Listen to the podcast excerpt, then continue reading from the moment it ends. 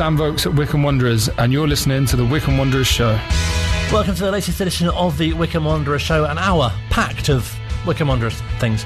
Uh, myself and Bob uh, bringing you literally everything. Indeed, yes. Uh, tonight we will reflect on the thrilling nil-nil draw against Shrewsbury Shrewsbury Town.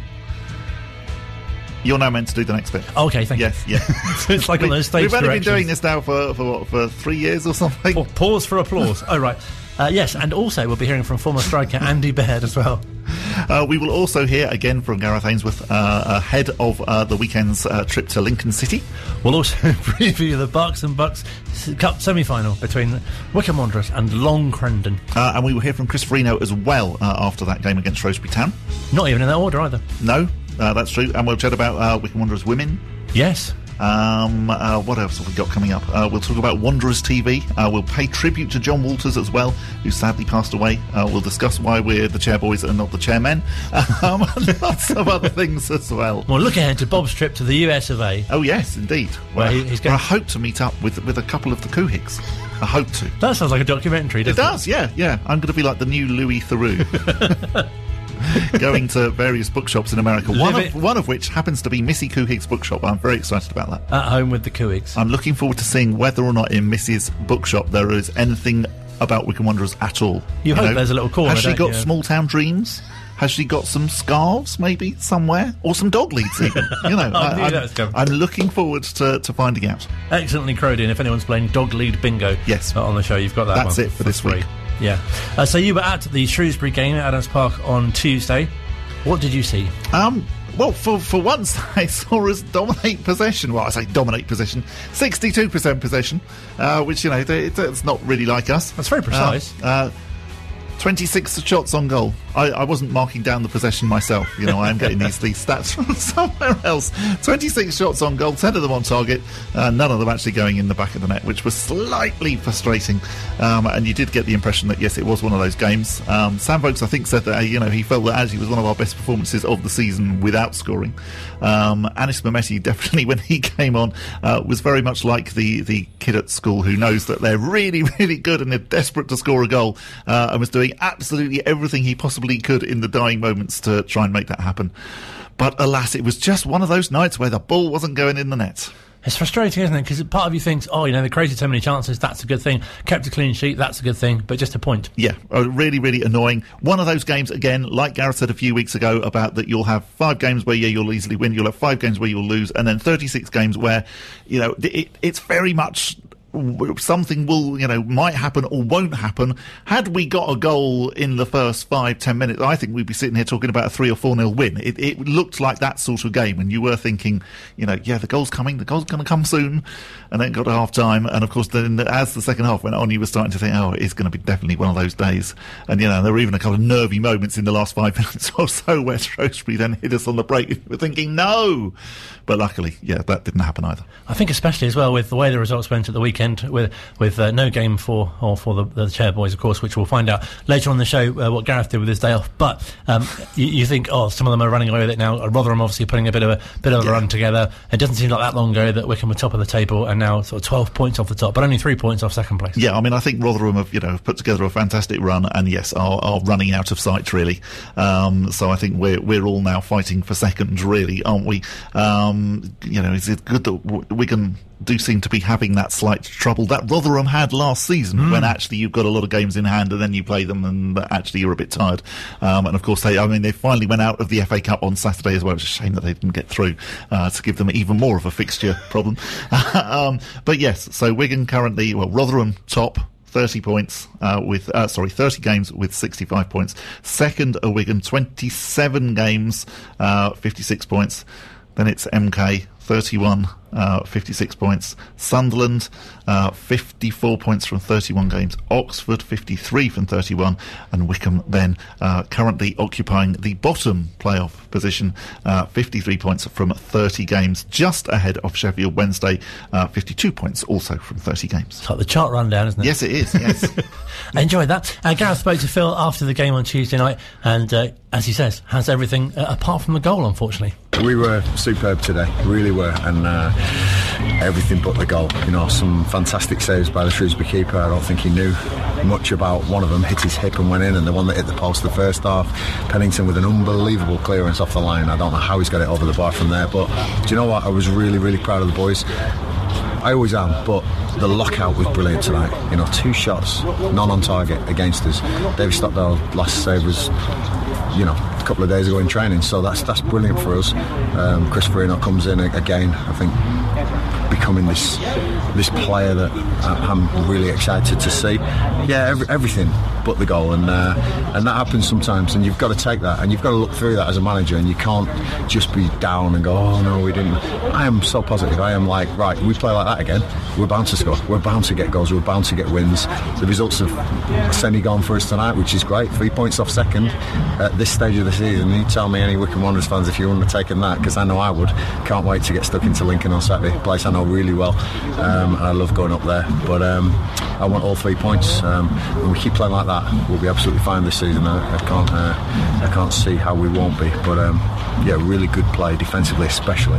But Shrewsbury came um, to get a draw. They were slowing the game down, we, which we know all about at times, you know. But they were slowing it down first half, second half, as much as they could. You know, seeing a goalkeeper get booked that early in the second half for uh, for time wasting for a long time. But um, happens. Fair play. You got to you got to credit Shrewsbury. They've gone away with a point at a team which historically they probably thought they'd come to Adams Park and win games. Now teams are brilliantly happy with a point, and and for me, that's massive progress for this club. And uh, I can't wait, like I said, to get the boys back on Thursday. Get them hitting the net a little bit. Um, thought Sully's chance was going to go in, and I think Bayo swapped shirts on the 87th minute, which was uh, which could have been a penalty, but I'm going to put him in a Velcro shirt, I think, so it can rip off. Uh, no, fans were good, players were good. Just didn't get that result that we deserved tonight. And uh, an impressive rearguard action from Shrewsbury as well, led by Aaron Pierre, a player that you know well. You've got to you got to credit him, you know. Um, Landell's, uh, Ebanks, Landell's, Pennington, and Pierre, and, and uh, you know. Um, the, the keeper, I mean, they, have done really well today uh, and kept a team that does freely score. You know, we we score a lot of goals, so I've got to credit Shrewsbury and, and, the way they've come here today and set up shop. That's what teams have to do. You know, they they, they, want to stay in League One, and, and Steve Cotterill's a good guy, a good manager, and he, he he's disciplined um, in his team today was was good. We almost got there, just didn't quite hit the post. Like I say, everything except that uh, that net rippling, but I'm sure that'll be far uh, won't be far away. And you handed a debut to Lewis Wing. How do you think he got in in midfield tonight? Yeah, I think Lewis did really well. You know, I think in the first half especially, you saw some touches of class that he's got. He was unlucky not to score. Half volley as well could have ricocheted it anywhere. Um, but uh, we'll be seeing plenty more of him. But being able to put Kai Kai, Akinfenwa, Mehmeti on the pitch and have Wheeler, Horgan, you know, and, and, Anthony Stewart, you know, as well off the pitch, you know, not even get, getting those players on is uh, again testament to where this club has come. Can't thank the, the owners enough, the Couhigs for giving me these resources, and uh, and I aim to pay them back with with a high finish. Um, fans were great as well, you know. It's cold Tuesday night, plenty of football on TV, um, but they turned up, they got behind us. It may have been a don't leave early moment, but uh, those who got off early, might just got one over me today. And talk about the depth of the squad again. You just talked about the attacking players, but you made two changes to the back three tonight, and uh, and as you said, a complete lockout. Yeah, we worked hard on that, you know, and and Ryan Tafazolli, Anthony Stewart have played a lot of games for me, you know, um, and, and, they're just as good. We've all been locking out really well in training and working on this strategy that I think um, keeps a bit stretched sometimes, but. Um, boys it spot on tonight. I think there was one moment where I was just a little bit worried, and I think they blasted it over the bar from 20 yards. But um, no, we had all the chances, um, just couldn't put it in the net. But that happens sometimes. It's football, and you got to credit Shrewsbury. I'm not going to take anything away from them.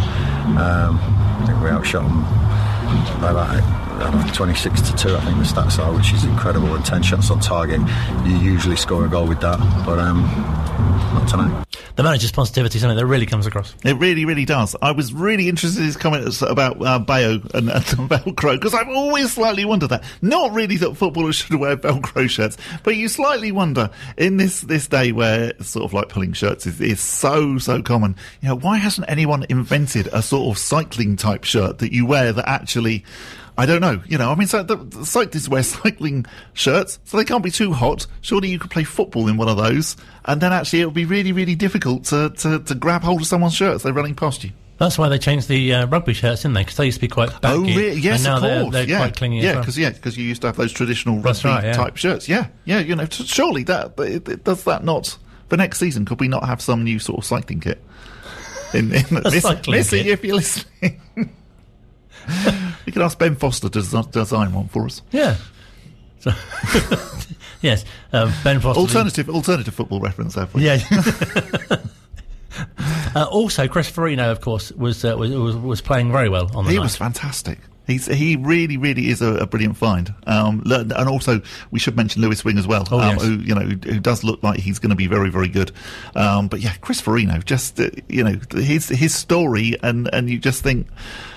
You wouldn't. you- You would be forgiven for assuming that maybe we'd bought him from some championship side. You know, he he is that good, um, and yeah, I think he's got a very very long future ahead of him.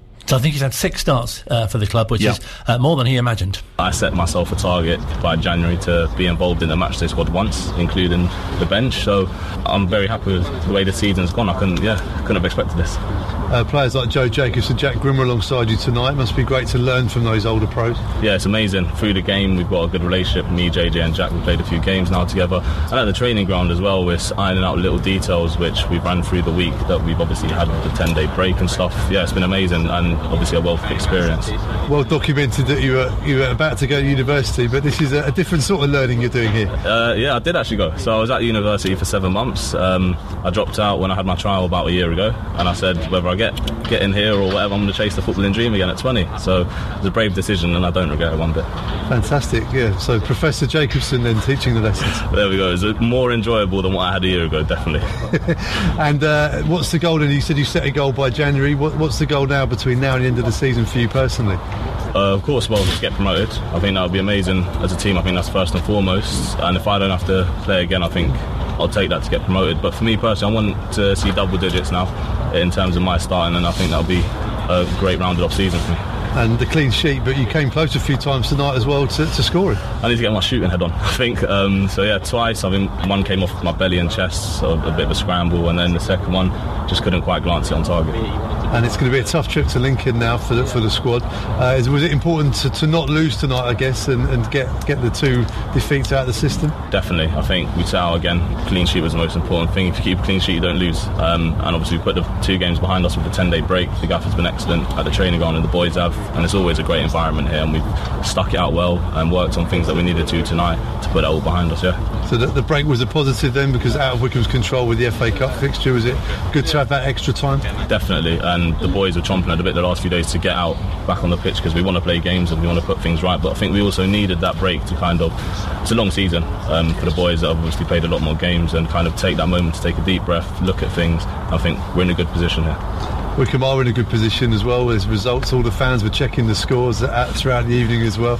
Uh, high pressure situations. Uh, you must be really enjoying that part of it too. I mean, definitely. I think this is my first season in professional football in, in the men's team, and I'm loving it. I think me personally, I don't check the table too much. I'm focused on each game as it comes. But yeah, it's it's looking exciting with 16 games left to go. And what would your advice be to uh, young footballers out there who, who want to break into first team in professional football, who may be 16, 17 years old? Would, would you recommend this route?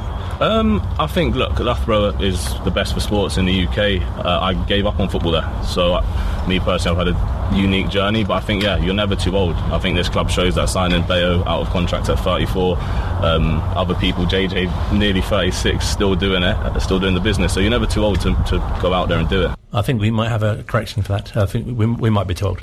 Well, you never know. I still harbour hopes of, of playing alongside Bayo and Sam We one could, day. we could- we could be disruptive, couldn't we? Uh, yeah, in, yeah, in different you know. ways. Uh, Chris Forino and, of course, Gareth Ainsworth. You can hear those interviews in full on uh, Wanderers TV as well, which I think, launched. You know, you, you said that on one of our trials once that actually, if Gareth needed somebody to sort of like put the opposition off, Yeah, you know, like corners and whatever, I'd be a could- distraction. You could tell a few jokes and whatever. I think you'd be you'd be great. What's that over there? Uh, Yeah, exactly. You know, you never know. There might be a few spots going against Long Crendon in the in the, the, the Barks and Bucks Cup, Yeah, I might need a corner flag or something. I could, I could, I could occupy that position. sponsored by Pedigree Chum. No, I might have made that up. um, but that's on Tuesday, isn't it? Yes. Um, Uh, slightly confusingly at Thame I didn't get the dog food reference at all. Did Sorry. you not? No, no. Barks and Bucks. Barks and Bucks. Oh, I see. Yes, yes, okay. there you are. Oh, dear. Or Burks and Bucks, if, if but that doesn't really work. No, no, no. No, people call it Burks. It's like, no. No, no. They're the people that call it Beaconsfield, I think. Oh, uh, yes. no, no, no. uh, Yes, okay. Yes, sorry, I was going to say. What, what? I thought you got that the wrong way around as well. But no, you got it the right way around. I would think I was slightly confused because um, uh, Please show your workings. because I wanted to know how long it was going to take me to get to Beaconsfield today, and I asked Oh, Siri, okay. um, and then Siri kept then giving me various instructions and saying Beaconsfield the whole time, Ah. almost to the point that I started getting used to it being called Beaconsfield and thinking that's how you pronounce it, but obviously it's not really. Welcome to a new part of our show. we don't talk about football at all. Still to come, though, uh, between now and literally the end of the show. Uh, we'll hear from manager Gareth Ainsworth once again, uh, looking ahead to the game against Lincoln on uh, Saturday, a club obviously he knows well. Indeed, yes, not the first game of the season at home. No. That joke will make sense later on in, in the programme. Yes, it's an interesting reference, uh, but we'll explain it later as well. Uh, also, we'll hear from former forward Andy Baird next, here at Wycombe Sound. Online, on Radio Player, and on 106.6 FM. This is Wycombe Sound. Start being in Louisiana. Still to come on uh, the uh, Wycombe Wanderers show, we will be hearing from Gareth Ainsworth ahead of uh, this weekend's trip to Lincoln City. Uh, we'll be reflecting on Wycombe Wanderers ladies, uh, sorry, Wycombe Wanderers women as they come towards the end of their season. I hope at the end of the season we do a Bob's Best Bits compilation. Okay, yes. Well, and it'll just be me saying Wycombe Wanderers ladies uh, like like over and over again. And No, just the, to say, the oh really no, qu- whoops, sorry. the really quirky bits, Okay, the quirky bits. like the news references and the the. quirky bits of Bob that don't make any sense if you're listening on the podcast. No. Sorry, people listening on the podcast. Or dog lead references that perhaps people missed earlier shows. And Yeah, we have to drive the audience to the to the like the actual program so that it reflects in their audience figures. Actually, that's not really true. 'cause this is the actual program. well, that's what I mean. so I'm also aiming it at the people who then normally listen to the podcast, making them think we must listen on on actual FM. Great work. Uh, it's the second part of the Wycombe Wanderer show. If you're a regular listener at this time, thanks. Thanks. yes, thank you, thank you for sticking with us this long. this is our second season, you know. It makes it sound American, doesn't it? It does, yeah. Season, two. of the Wycombe Wanderer show. After the fa- we, it won't be like Fast and Furious. It'll be like onto Wycombe Wanderer No, show no, no, 14 no, or something no, like that. no. Oh, I hope so. Actually, maybe. Anyway, depends on our contract negotiations. Not that we have any. Well, let- you know, well, let's take Chris Forino's advice. You know, it doesn't matter what age you are, you yeah. can keep going forever. was, was basically what he was saying. which links quite nicely, sort of, uh, to uh, our regular chats with uh, former uh, Wycombe Wanderers stars, uh, thanks to the Wycombe Wanderers Ex Players Association. This week, Thank you. we catch up with former forward Andy Baird, who started as a trainee. I came in uh, YTS scheme. uh, came in a little bit later. I think they'd, they'd already sort of signed their allocation, and they found me a little bit later, so I came in partially part of the way through. It was brilliant when I first came. Football wise, it was just a huge, massive leap and a step for me, and I, I loved every second of it. But uh, dynamic wise, in regards to a change room, it was quite different for me because obviously the, the YTSs back then were, you know, you had a little bit more hands on. You were cleaning the boots, maybe cleaning toilets or the stands or, or whatever. But and I'd come from three years previously of playing men's football, so I'd, I'd already come from a men's change room. So the dynamics I found a little bit bizarre, if I'm honest. It felt almost like a little bit sort of step back in that in that sense. But football wise, it was just brilliant. I mean, I loved the training and, and training every day. That was the first sort of time I got to experience that, and it was just fantastic in that respect. I guess from a fan's point of view, that's really interesting as well because you don't get to fully appreciate what kind of being a trainee involves. No, well, I say it was. I say, I've been in a, in a men's changing room for three years. So I knew when someone was trying to wind me up. I knew when someone was calling me out, and it was almost like no, you weren't expected to respond or, or pander to pros or, or other staff members or other senior people around the place. But uh, yeah, I found myself having to maybe bite my tongue and, and do things that maybe hadn't come naturally because of the three years I'd had previously to that. Really. So, what were your initial impressions of of, the, of being at the club and, and being amongst the, the, the other players? when I came in as the YT side, I absolutely loved it. Um, it was brilliant. We had, I'm sure everyone says it about the, the youth teams that they're in. We had a phenomenal bunch of lads. Um, obviously, a lot of them I came through with at the same time, like uh, Maurice Harkin, Alan Beaton, Gary Ray. Uh, Gary Ray, sorry, not Gary Ray. You won't thank me for that. Um, and there wasn't anyone. I, I, I, don't. I can't remember not getting on with anyone. They might tell you something different, but I said, a great group of lads. And then obviously because I'd had the two years at YT, I knew a lot of the pros anyway. I played a lot of them with them in the reserves. So yeah, it, it was a nice. Even though I turned pro, I, I suppose you didn't feel like you turned pro till six or seven or eight months down the line till you kind of got your your feet under the table. But I loved, I loved being in and around the older lads, the more established players, because where I'd come from, I'd say playing with in men's football, I'd always been maybe a little bit more comfortable to being in that sort of environment rather than being with my peers in my own age group, really. And are there any games that particularly stand out during your, your early early period at the club? YT wise, I think it was probably the season, the first season we played in the FA Youth Cup. It was just there was a different level of intensity to the game, the build up to the game, every, everything to do with the game had a different feel to it and a different course. Whereas up until then, you know, we were playing in the leagues and we were playing in like the the, the Southern Counties Cup or, or whatever, and it, it, was all about you know progression, improving, trying new things, trying to implement ways. But um, probably the FA Youth Cup was the first time it was like, right, this is a real proper game that we really need to go out and assert ourselves and really do everything we can to win. I think that was the, the first time I noticed the difference between being a YTS and training to play and being someone who what you needed to start bearing in mind and taking on with you and learning to actually be a professional, to actually compete and actually win games. And I guess as well, around the time you were at the club, there's some, some big names and big characters, people like Steve Brown and Jamie Bates, obviously, in, in the heart of defence, people like Michael Simpson and, and Danny Bull and Keith Ryan, of course, as well. Must have been great sort of playing uh, alongside those types of people. Phenomenal. I mean, Rhino, I spent a lot of time in and around with him because obviously when I first came to the club, he, he was injured.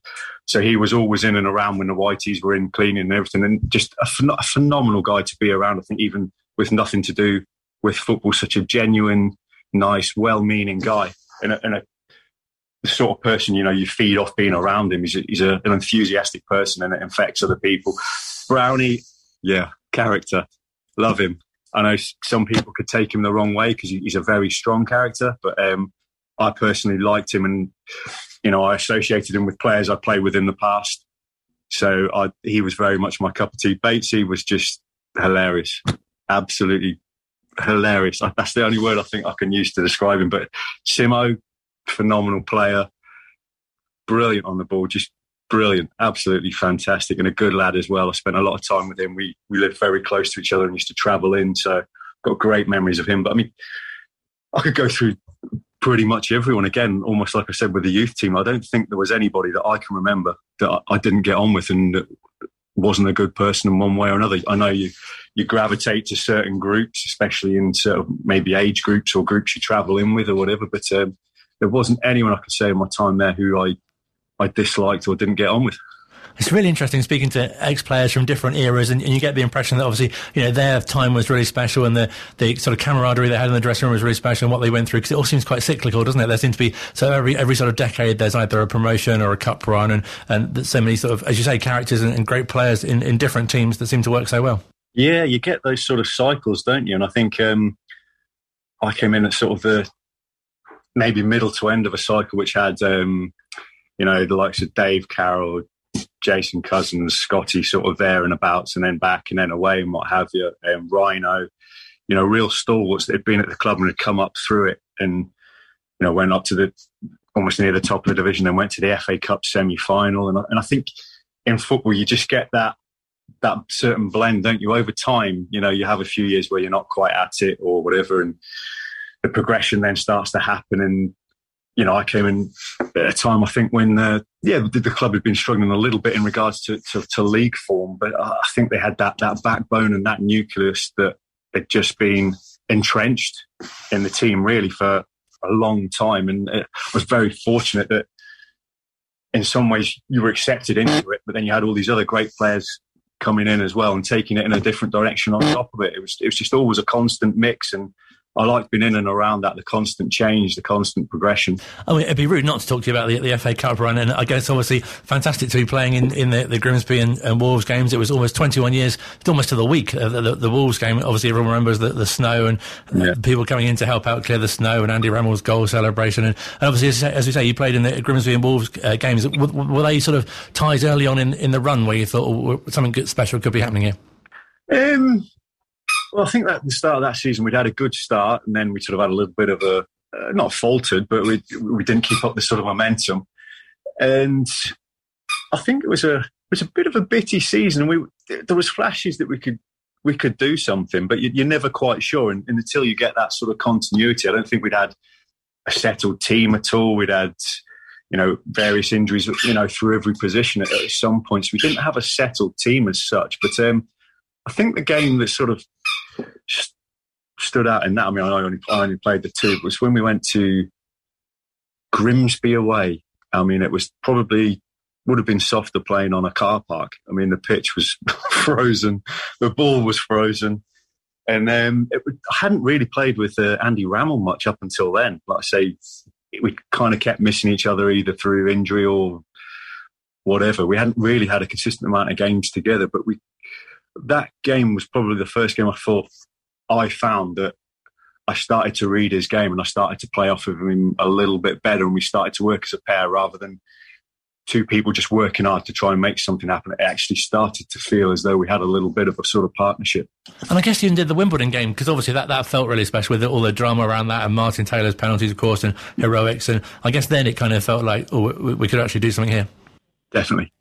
Definitely. I think um, the second part of the game. I don't, I don't remember seeing much about because I got stretched up. But um, yeah, there, there, there, was definitely a feel about the place after that, and going into the Leicester game. That you know, sometimes when when you go into cup games, you think, oh, it's going to be a good occasion. We're going to give a real good account of ourselves, and we'll just see what happens. But no, I think there was there was some sort of maybe little little underlying feeling. You don't acknowledge it too much, or you don't expand on it because you don't want to, because you want to stay focused on what you're doing. But like I say, even though I wasn't involved in the squad, you could you could feel around the place there was there was a buzz, and maybe because of all the adversity we'd gone through with injuries and player availability and everything else, there was just maybe a little bit more of an attitude. Well, sod it, we're we're really going to go for this because what else do we have to lose? You know, we're we're down to the bare bones player wise. We're putting out adverts for players and so on and so forth. But there was a, a quiet, assured confidence about the team.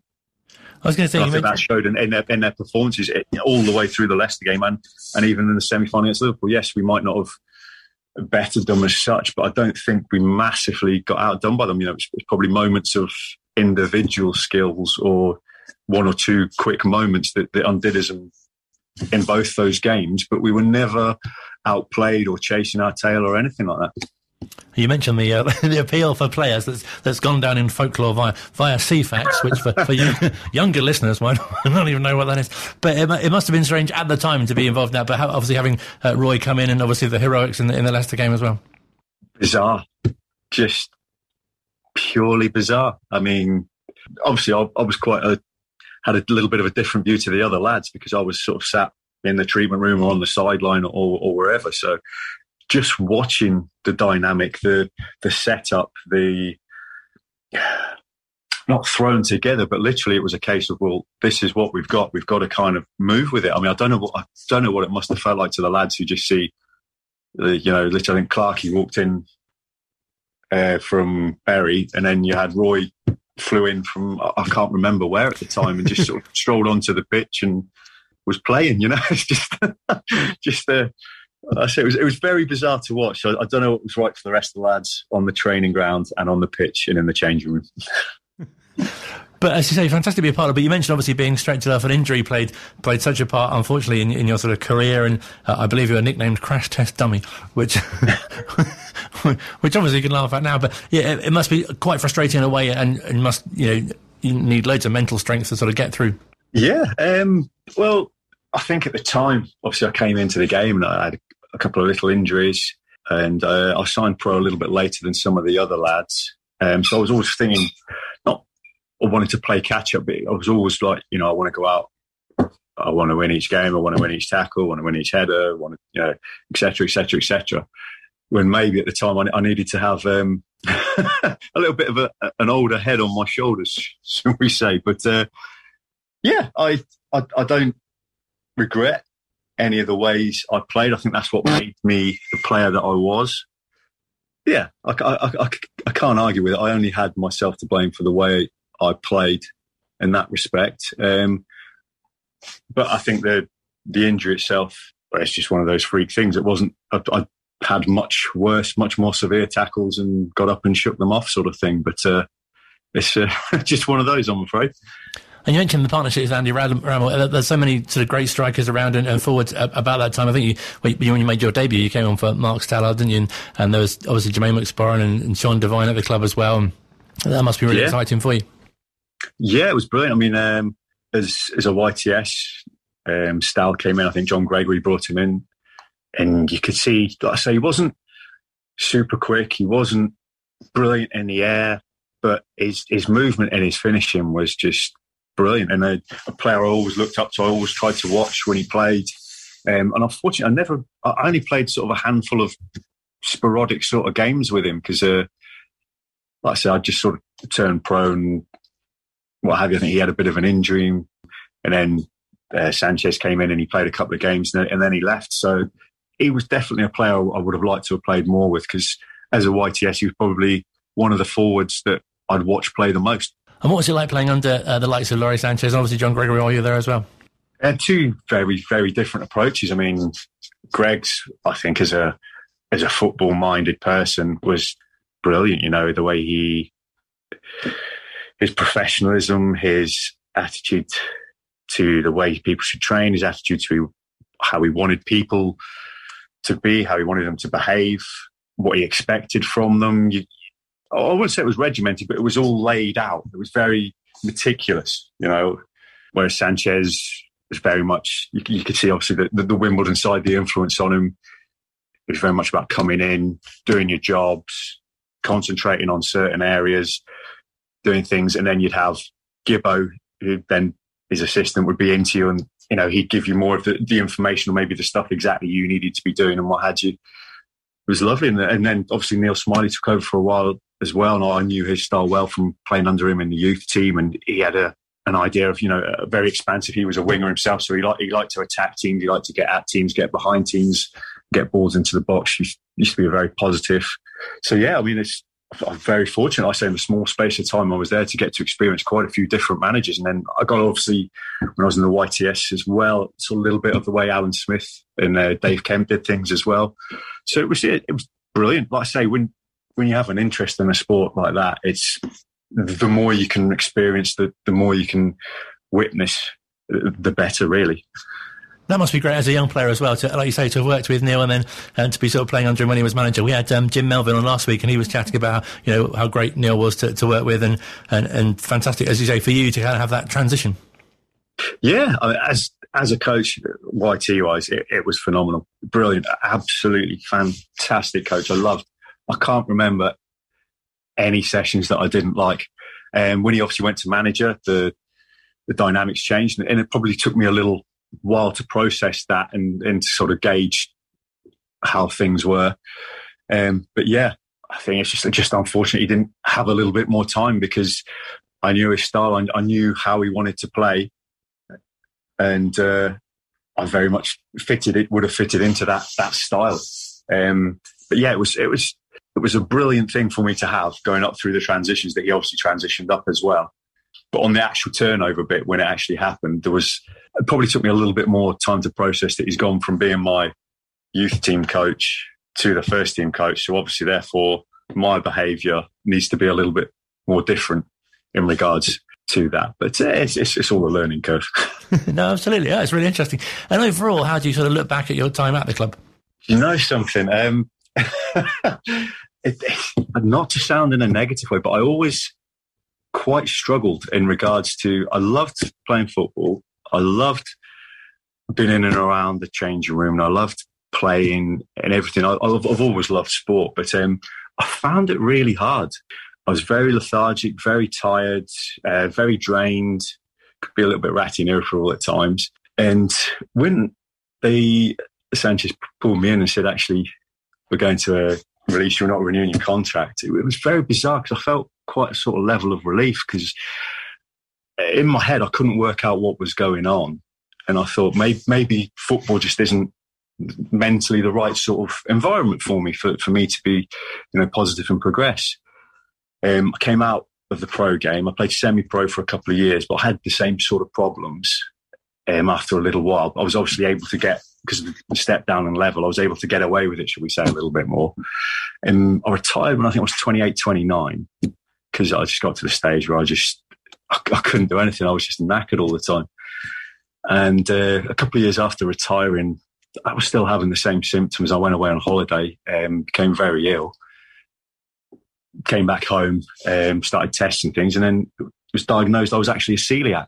So, um, which I was annoyed about in one respect because if I'd have known something about it, I could have done something. But at the same time, it was it was quite nice to actually attribute that to some of the issues I'd been having and on an ongoing basis because I wouldn't say I had unresolved issues with football until then, but I'd always, it didn't sit comfortably with me that my um, evaluation that maybe it just mentally wasn't the right environment for me was, was kind of, wasn't enough for me. It didn't explain enough for me, but having the diagnosis of being celiac and then going back through with all the, the health professionals, tracing everything back through, it, it just made complete and utter sense, which was bizarre. Because do you think it ties in? I think there's a lot of uh, fans, especially, who don't really appreciate. There must be a lot of pressure on, on being a forward and a striker, and you know, to get goals and to be firing all the time. Um, yeah, well, I mean, again, it was it was a bizarre thing that I, I played men's football before I sort of came into uh, the professional scene. That I'd never been a forward. I'd, I'd always just been played as a forward because I was playing or played out wide because I was playing men's football from sort of 13, 14 onwards, and I was just very small. So physically, I couldn't compete in certain areas. So I was kind of putting areas either up the field with, you know, a big sort of meathead up front, or I was put sort of out wide. So it wasn't being playing forward wasn't um, a natural position as such for me. I was always more defensive minded player within my own age group, but where I lived and grew up, there just wasn't you know enough of a league or anything for me to, to develop or play in my own age group really. Um, but in regards to playing the pressure, and you know, I spoke about myself mentally not being in the right place or not thinking I was in the right place. Th- there is pressure. Of course, there's pressure because you want to win, you want to do well for your team, and you want to do well for the fans. I never felt it as pressure when I played up front. I always wanted to, and uh, to score goals, and I always wanted to assist other people in scoring goals. Um, but I say, once I felt uncomfortable playing up front, I just felt a little a little ungamely. It wasn't didn't quite quite fit with me, but I understood I had certain attributes that made myself a handful up front, and I, I always used them the best that I could. And I think playing with you know someone like uh, Sean Devine is probably how most people probably best remember me in a partnership. Was I knew where Sean was going to be. I, I knew he had one thing in mind. He was all about scoring. You know, he he put the ball in from the most ridiculous angle, or he'd shoot from the most ridiculous angle, but you wouldn't mind, you wouldn't moan at him because probably eight times out of ten, somehow he, he'd toe punt it in from the corner flag or something. So I saw my job playing with someone like him was right. I need to get him the ball in as many dangerous areas as I possibly can, and if I can weigh in with a few goals as well, brilliant. But uh, I never saw it as pure pressure to score goals. But I think maybe that's because I wasn't a sort of natural forward as such. But it was I saw my job as to hold the ball up, get the the rest of the team up the field, run the channels, get balls in the box, make a nuisance of myself, you know, twist and turn defenders, get out people, commit people, and like I say, make as many opportunities for the players who are going to stick the ball in the back of the net as possible, really. And what do we find you doing these days? Nothing like that. um, no, um, I'm involved in a small sourcing agency. We uh, import a lot of stuff from uh, Eastern Europe for the sort of building and furniture trade, sort of uh, wooden plastic component parts.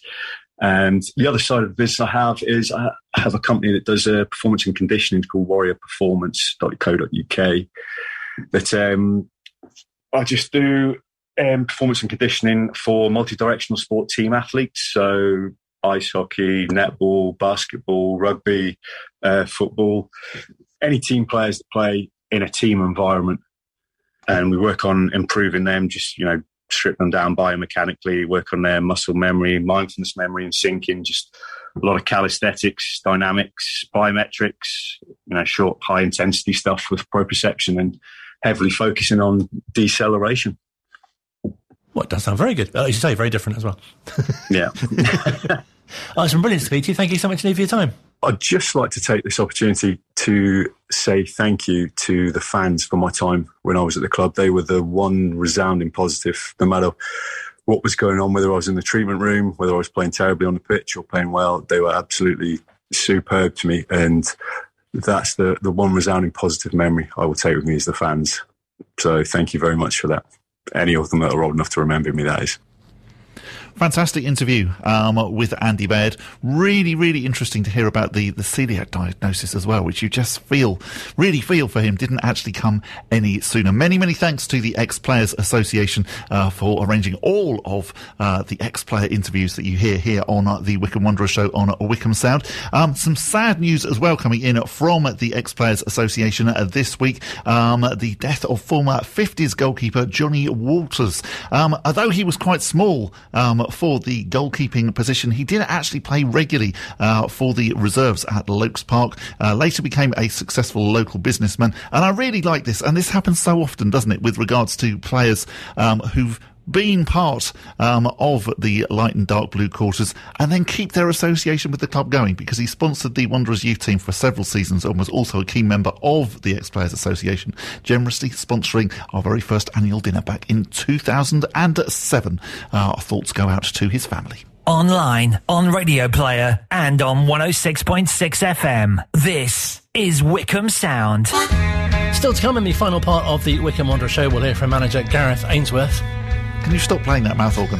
Uh, Uh, Wycombe Wanderers women have their final. Yes, honestly, we, we were slightly surprised, but their final home game of the season uh, this weekend. Uh, they face Ascot United um, at the uh, Flackwell Heath campus of the Bucks College group. Kickoff is at two o'clock. Then after that, uh, they play Winchester City Flyers. Uh, they've got a game against AFC Stoneham, um, and not very much more that I can see at the moment on the FA website that gives all of the Wycombe Wanderers women information. Um, and we also have a game as well on Tuesday. Night uh, when Wycombe will be playing Long Crendon. Uh, this is the, the men, incidentally, uh, in the Berks and Bucks uh, Cup semi final. Um, it's being played at Thame United's ground, uh, which is the ASM Stadium.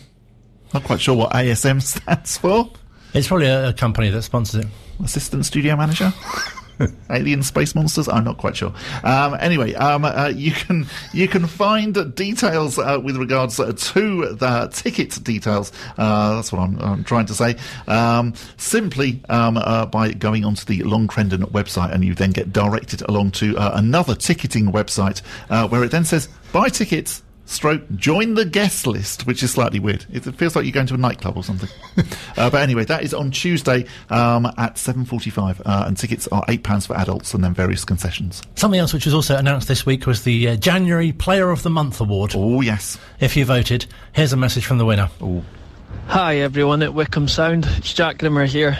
I just wanted to send a little message to thank everyone that voted for me for Player of the Month. It was uh, a very great month for me personally, um, and I'm very thankful for everyone that took time to vote for me. Uh, it is very much appreciated.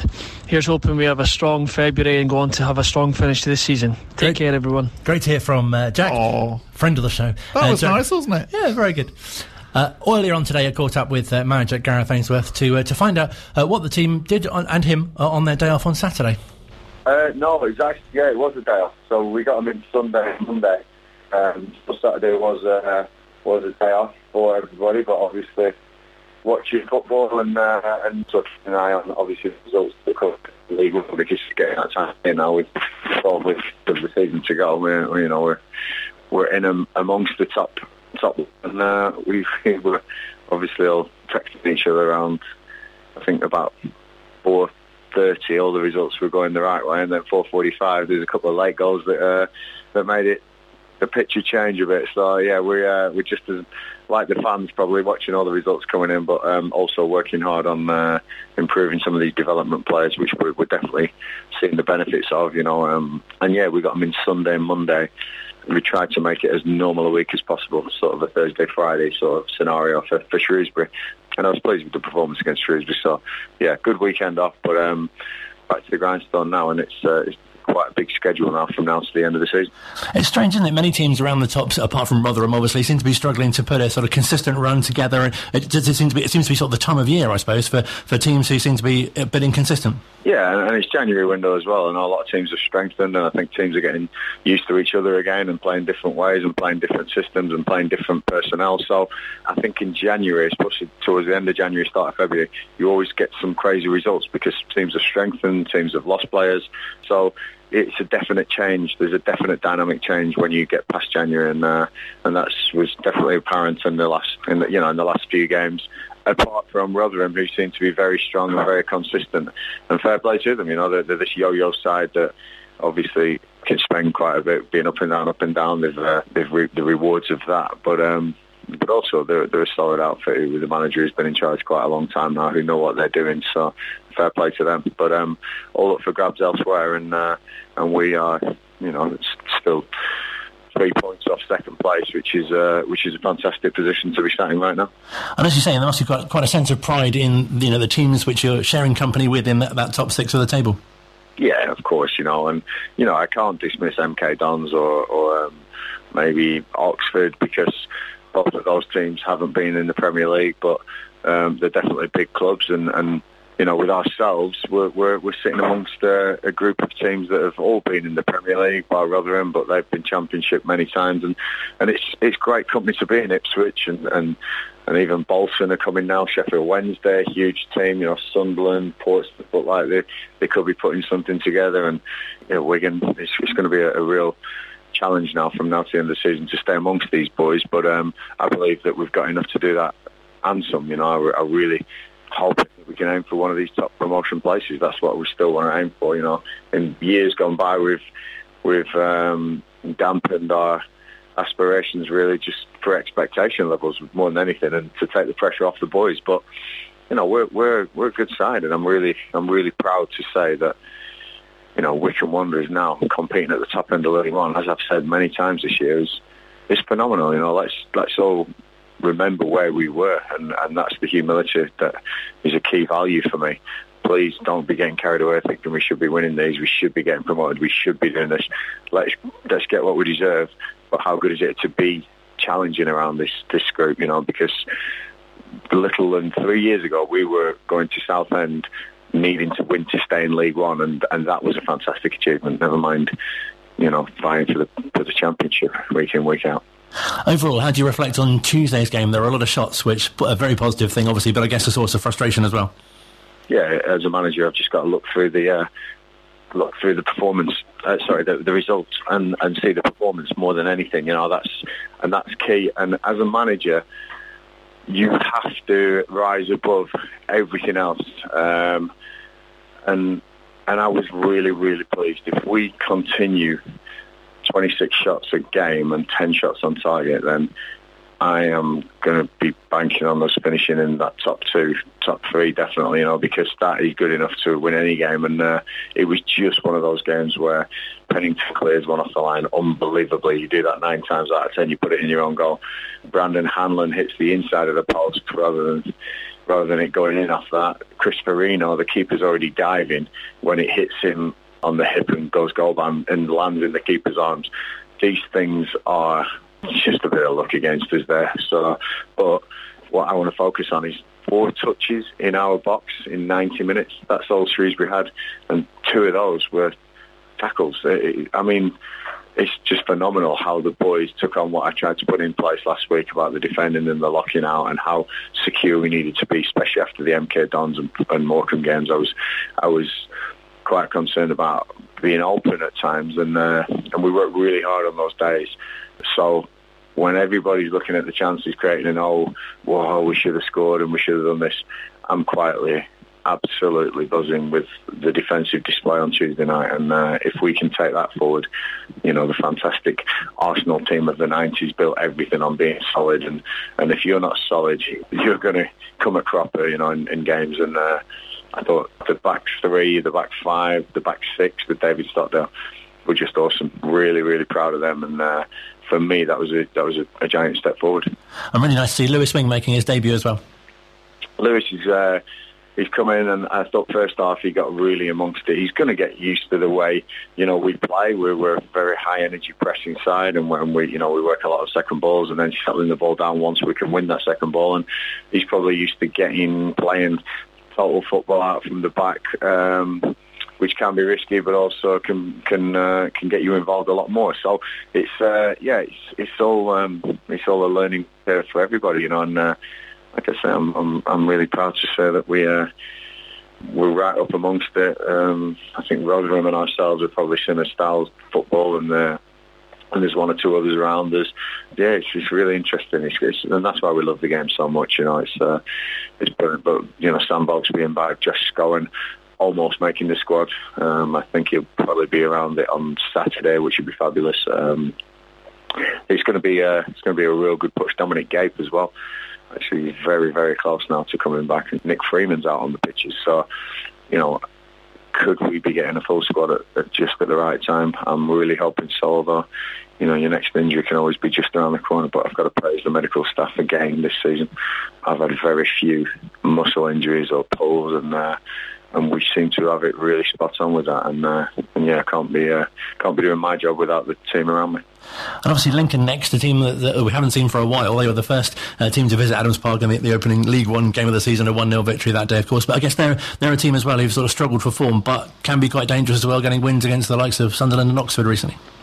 Yeah, yeah, I think they were... I think Accrington was our first game, but Lincoln came shortly after that. But uh, it was uh, it was it was a game that we we were really we started the season really well. Like, you know, like you say, Accrington, and, and then going to Cheltenham, and, and uh, can come into town not, not not far after that. And it was a real, you know, we had the momentum from pre-season. We had this this way about us early in the season, uh, and and you know, you, you had everyone fresh, everyone was playing. I think Nick Freeman was the game we got injured, and you know, he was having a fantastic game that day. So it's a game again we want to we don't want to give anyone an easy game against us. We want to we want to go there and press them and, and, and do what we do well and make teams change for us. You know, and that's that's important because teams are doing that now. Whereas in the past we've had to change for them, they're changing for us, and that's huge respect for us and uh, and the boys and what they've done so far this year. And just finally, we've not spoken to you since. You must be so proud and pleased with the reaction that Matt, Matt Bloomfield's had to, to his news, uh, being at the club for 23 Watford managers. That's a nice way of putting it. Yeah, he's uh, he's definitely. Uh, I think Matt, uh, for being at one club for so long, is I think he's was he had about five or six managers at Wycombe Wanderers, and uh, and me for probably more than half his time here, which I'm really proud to say has uh, has been brilliant to have. You know, like I've said in, in the press numerous times, my roommate, my captain, and now my one of my right hand man. Um, he's he's he's absolutely key to this club, and uh, yeah, Wycombe Wanderers can't lose people like Matt Bloomfield. He's uh, he's key to going forward with uh, with Wycombe Wanderers and keeps that, you know, consistency and, and continuation of uh, of what we're proud of. We can never lose that. Um, and at the end of the day, win, lose or draw, you're a Wycombe fan because of the people, because of the community, because of what it means to you, this club. It's not all about the trophies. It's not all about the winning. It's those moments um, when you strip it all back. That's a phenomenal story. And uh, I wouldn't be the manager I was without Matt Bloomfield, and uh, and I'm hoping he could uh, he could say I've I've given him a few things as a player too. But um, no, he's a, he's a top top guy, and, and uh, what a great career he's had.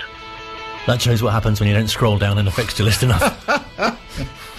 it does indeed. And also, I feel that you've possibly been putting some sound effects in, uh, as well as playing the mouth organ a lot during this show. Uh, we've de- we, we definitely had a dog during the, the Andy Baird interview. Possibly uh, a bird. I think we well. had a dog just then in Gareth right right at the end. Um, and yeah, and possibly a bird or maybe a dog squeaky toy. I'm not sure. Uh, join us next week for more um, Wycombe Wanderer stuff and other things as well.